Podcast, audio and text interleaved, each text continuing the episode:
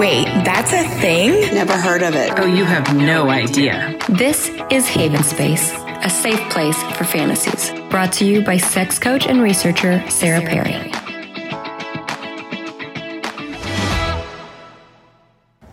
Hi, folks. This is Sarah Perry, and welcome back to Haven Space. Today, we're going to be discussing a very interesting fetish based on size, and not the kind of size that you may be thinking of. We're talking about macrophilia. Now, sometimes we refer to it as microphilia also, but it's the idea of wanting to be either gigantic or tiny. Although macrophilia is actually used to speak about both. Now consider this being like shrunk into a tiny, tiny little size, maybe the size of a creature like a mouse, and having people all around you who are gigantic, or alternatively being like a normal sized person, but everyone around you is actually gigantic. Think of the 50 foot woman somehow the idea of being tiny and either being crushed or swallowed whole has an entire different name. It's called vore. And some people talk about um, expansion fantasies, in which case certain parts of your body actually grow, grow, grow, or get tiny, tiny, tiny. Um, and of course, the ones that grow to extreme proportions would be normally things like boobs and butts and dicks bringing all of the focus into those areas. This is actually a pretty recent fetish considering the history of some of the other fetishes that we have talked about, but it is big enough to actually have their own conventions. Um, in 2016, they actually had the very first convention in New York City called SizeCon, and the turnout was actually pretty amazing about 120 people. So, okay, maybe not amazing, but enough that you would think, wow, what really is this? Some of these fetishes can be related to fears of impotence, can be related to ideas of control, and in fact are considered part of the BDSM umbrella. So it would fit under the categories of bondage, dominance, sadism, and masochism. Now, the image that comes to mind for me is the book by Chuck Palahniuk titled Damned, which is about a person that goes to hell and what hell is like. And there is a part in the book where the person is a tiny creature climbing up the leg of this gigantic female devil, I would describe it as, and actually finds her clit and buries his face in that. And this is kind of the idea that this fetish would evoke the idea that you could be very tiny, but also capable of creating rippling pleasure. While this seems like a very difficult fantasy to play out. It's not, in fact, especially for the 2020 world we live in, where VR sets are both affordable and accessible, and they have all kinds of porn already being made on them where you could um, be a person being crumb sized and being dropped into an attractive woman's mouth, or um, you could be squished between a pair of enormous breasts pretty easily. In fact, this idea of the giantess is actually the fastest growing category in its movie collection. And if you don't think that's enough, they actually even have a message board uh, named Giantess City. You can definitely check it out, and it has over 80,000 members. So, of course, there are people that are tuning in, or watching this kind of stuff, and are loving it. So, feel free to go join. Strangely, most of the people that identify with this type of fetish are men, and most of them actually report noticing that they were turned on by this type of fetish when they were children, and most of them watching cartoons. makes perfect sense because most of the ideas that this brings forth are not ideas that are really easy to act out. But we have cartoons like The Little Mermaid where Ursula gets super, super huge, or like one of the people interviewed at SizeCon said that he remembered masturbating to an episode of Tom and Jerry where um, the mouse was actually trying to get away from the, I guess, mom of the house, as my kids would say, and they were trying to actually step on the mouse. So he was darting back and forth away from those shoes. That idea and that excitement, as I've talked before on my YouTube channel about the way we create fetishes and arousal patterns, um, makes perfect sense. We get stressed about something, our adrenaline gets pumping, and then we trigger the parts of our brain that have to do with connecting with fight or flight or freeze. And what ends up happening is that excitement translates super easily until future exci- excitement that is arousing. One article on The Week actually talks about a woman who is known in the online community um, as Julie Cat, talking about as a child playing with one of her friends, and the friend actually shoving a pillow inside of her outfit and her feeling embarrassed and really huge, but also super, super aroused and turned on by it. In fact, running away, crying, and then feeling like the sensation was such a big, important sensation that she had never felt before. Um, similarly, we have um, people saying that they absolutely think it's a despicable thing and they would never tell it to people. For us, and the way we listen to this podcast, hopefully, is in this really playful, fun way because sex is fun and playful and doesn't have to be taken too seriously or seriously at all, in fact. But um, for a lot of people that deal with fetishes as like a crippling, shameful, because they didn't grow up in a society where being playful about sexuality was real and instead they felt like the things that they're aroused by must be normative, must be the same things that lead to procreation or whatever, and this entire stigma that we are all trying to shed every single day of our lives regarding our sexuality. There are also, of course, content creators like maxgrowth.com and um, Bob, the owner of Max Growth, who actually creates prosthetics and uses special effects to create porn videos where um, people's boobs or butts inflate to gigantic size, sometimes the size of beach balls. Um, and he makes specific outfits to make this kind of stuff amazing. Um, ironically, even inside of his very open minded mind, um, he apparently has not told his wife, according to this article of the week, except for possibly now she knows because of the article. Some people also reporting that they absolutely love the idea of being gigantic and actually getting to squish people.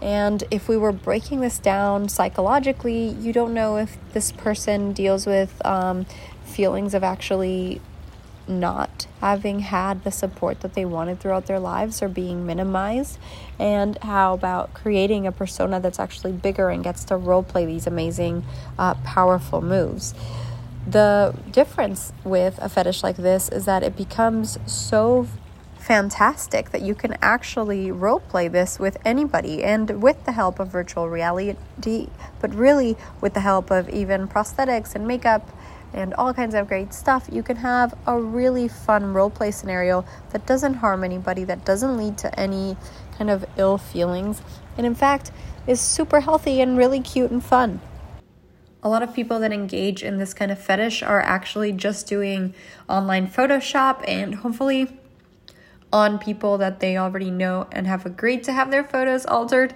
but exchanging pictures with other people in the online community. One of the amazing things, too, is that online communities have made it extremely easy for people to find joy and love with each other, to find acceptance, to find a peer group, and in this case specifically, to even get conferences together where people can show up and play on these fetishes. So, why do people do it? We've already talked about the idea that people enjoy and have memories of movies and shows and cartoons that they watched as children where gigantic characters or very, very tiny characters affected those normal or traditional sized characters around them. But there could also be elements of BDSM, of control, a lot like we've been talking about this entire time. Additionally, it's actually just fun to engage in any kind of power dynamic exchange. In fact, um, there's a whole book about it, about the ideas of arousal called The Erotic Mind Unlocking the Inner Sources of Passion and Fulfillment by Jack Morin. But really, he does more than talk about uh, the erotic mind. He talks about why power dynamics create arousal in us in such a way that is kind of like triggering and almost um, animalistic. These visceral ways that we find attraction to little things like the feeling of being unable to control our environment, especially if we're people who are always having to take care of everything. Or alternatively, if we are always people who have felt kind of uh, passive and out of control, the idea that some gigantic creature could do things to you and torture you, but in ways that wouldn't actually hurt you, like eat you or throw you inside of their bra or things like that. Where can you find it? I guess that is really the kicker on this. Because of its nature, it's not really something you can role play face to face. You can definitely role play it on the internet. And in fact, um, kind of a dirty pen pal situation is a great way to make this happen, where you would be narrating a story with another person and getting off to this type of erotica. In fact, on fetlife.com, which I always recommend, and if you have an account there, there's a ton of free content. And if you want access to even more of the content, you can actually pay for that access. For example, um, if you get on simply just the groups, you can look up giants and um, there's a group with 400 members that is called Lisa's Giant. Uh, there's a group with 200 mem- members called Gay Giants and Macrophilia. There's a group with a few dozen members called Tinies and Giants. And then there's another one with over 100 called Pixies and Giants.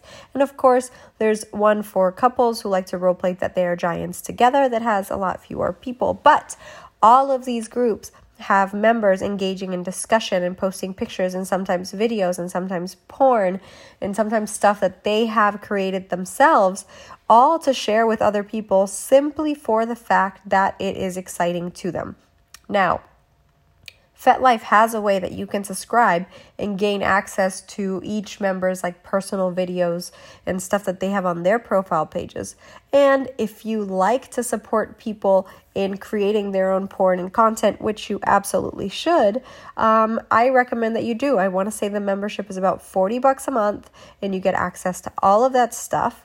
And even if you don't pay, I have a free account, and even if you don't pay for the account, you have plenty of access. You have the ability to chat in these discussion groups and role play. And a lot of these people are actually looking for other people to have these role play scenarios with.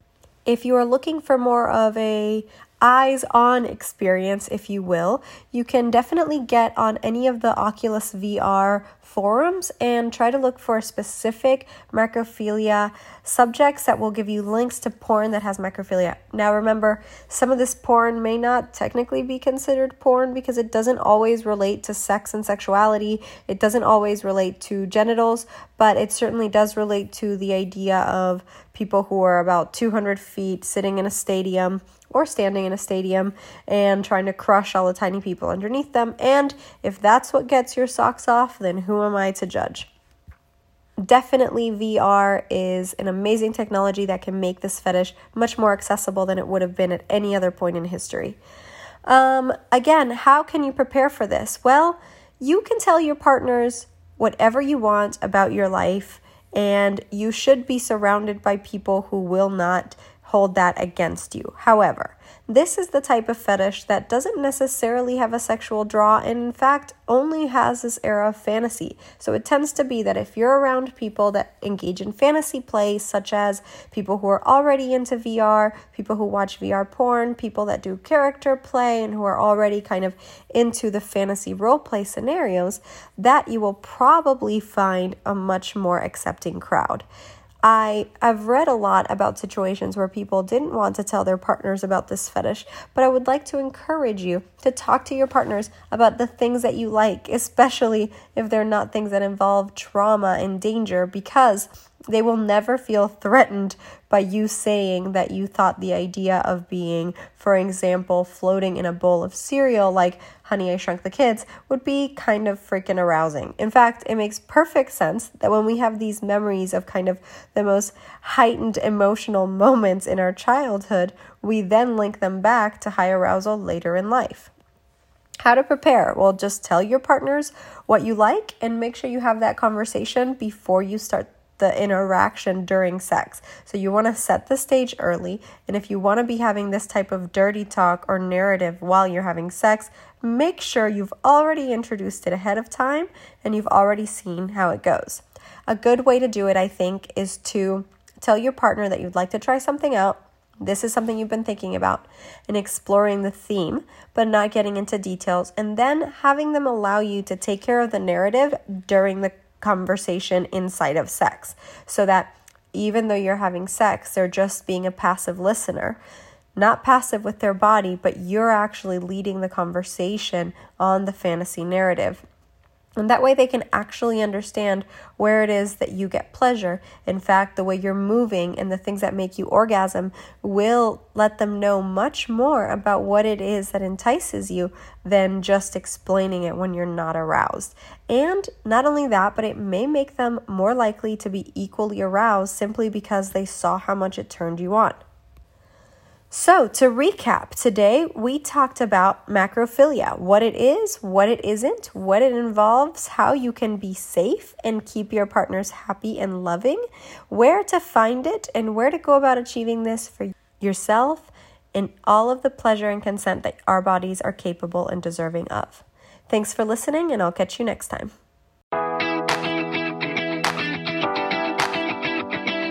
This has been another podcast of Haven Space. Don't forget to follow us on Instagram at Haven Space by Sarah and on Facebook at facebook.com slash Haven Space by Sarah. If you enjoyed this talk, consider becoming a patron and helping fund more talks like this in the future.